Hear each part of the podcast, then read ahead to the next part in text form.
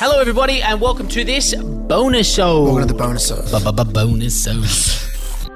Hello, everyone, and welcome back in 2023 to Listen Able. Now, of course, we've released a couple of episodes, but uh, this is our first time live back in studio. Haven't seen you since New Year's Eve. Yeah, the 29th Yeah. of uh, January, we were at How Beyond are the you, mate? I'm really well. Good. Yeah. Have you, have you set New Year's resolutions? Well, I'm just unemployed. Washed True. up tennis player. Yeah. Washed up Australian of the Year. Yeah. Podcaster, full Back, time. back where I belong, just as a commoner. yeah. Just part of the people. That's right. You always Yeah, have been, mate. You never left us. I know. Uh, of course, uh, we are starting off this year, uh, and the day that we're recording this is actually only uh, days after you've handed over the reins of Australian of the Year. Um, do you want to talk about the ceremony itself and, and uh, our new Australian of the Year? Yeah, so it was pretty full on couple of weeks. I was working at the tennis, not as a player, but doing a bit of stuff on TV, which I'm on, and and then had to fly to Canberra. We had Brecky at the lodge with Albo, and Oh, wow. had a lunch in the middle of the day. And um, the ceremony was quite cool because last year I didn't really get to enjoy it because I had my semi final, and then I flew up Yeah. on a plane, got there. Five minutes before it started, won Australia and left five minutes after. After came back, got my ass kicked in the final because I was wrecked. All right, It is my question before we get into the year. Any regrets? Zero, zero. Great. Um, uh, I remember I was talking to uh, Rod Laver and I was pretty flat afterwards, and he said something like, "You know, d- do you remember how many Australian Opens I won?" And I said, "I "Actually, don't." And he goes, "Exactly. No one really remembers how many you win. Yeah. they just remember what you're about." And, and I was like, "Wow, that's so true." I do not lose sleep that I lost that final. What doing that speech and setting up the year of talking about disability was more important to me. I thought before, and I definitely believe that now. I would have loved to have won, but you know, who cares? Yeah. Um, and then so being able to enjoy the ceremony, but also seeing how bloody nervous everyone nominating was. Like, Do you remember feeling that nerves the year before? Because you'd done a whole day in the sun and, and three sets on I was. Laver. It was like so you were exhausted. During the ceremony, they clear the tables. So they, you're not allowed to have any drinks on the table, no alcohol, no food, nothing, Oh. right? And I had a jug of electrolytes because I was drinking them because of my final and I was yeah, yeah. cramping. And I said, I've got to keep this jug. And they're like, no drinks on the table. And I was like, I really don't care. So I put it on a jug and I had it next to me on the floor.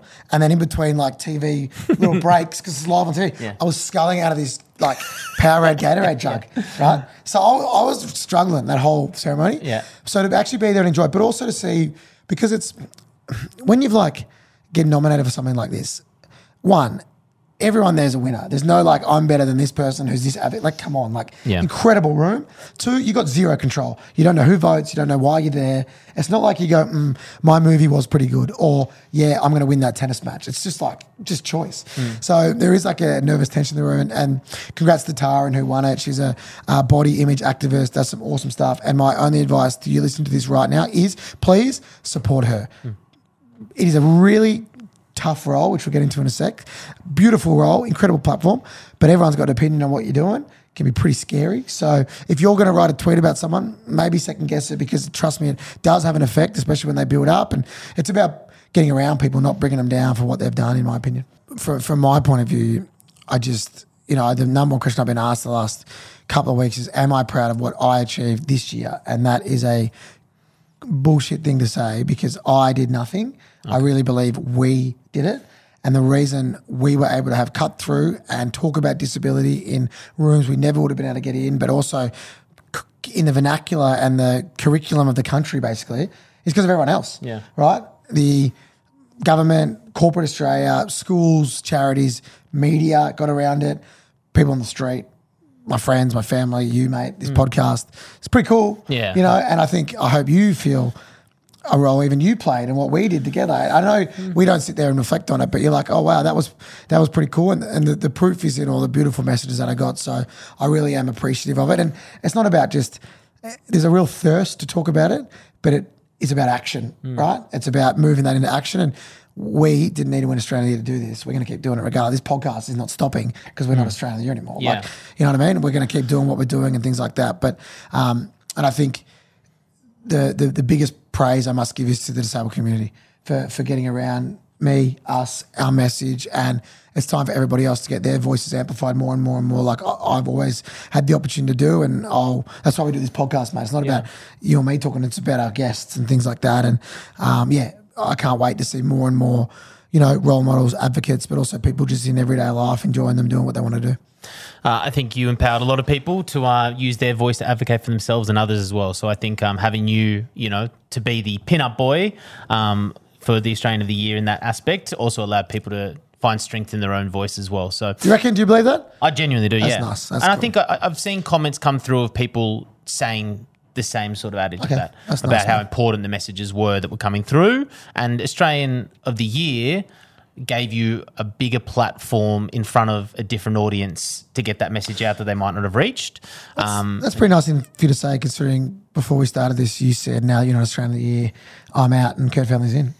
well, bringing Kurt Fearnley. Oh, No, we have 2023, the year of Kurt Fearnley. He's going to be on the podcast. Um, but yeah, from a personal perspective, uh, I'm, I'm not reflecting the audience, but uh, you know, super proud of the work that Thanks, you did. Uh, good- getting to watch it close and afar. It's um, it was pretty awesome. I think the and I often shied away with this. It was a lot of work. It was a lot Oh, of hard my God. work, and it's what I'm excited for. This serious to have a beer with you. Yeah. like to hang out. Like how many times did we hang out socially last year? No, twice I think. And, and we're like, Yeah, like we used to do it weekly. weekly. So, Yeah. um, and anyone listening, if you see me in the street, come say good day, get around it, you know, because I'm excited to meet some new people and get out and have more time to chat to people and things like that, but especially my friends, family, Chantelle, Source, everyone. So, yeah, I really appreciate everyone's support on what was a pretty bloody awesome year. And thank you for listening. Thank you for sharing this episode. Uh, and we'll see you on the next episode next Monday uh, with Hannah Diviney. And let us know what you think about our new bonus soda opener. Angus Oh, yes. is bloody proud of it. Well- right? And Meals, our producer, Amelia who's off camera. They are stoked about it. We're very so happy. let me know what you think. Done. We'll see you next week. It's a bonus ode.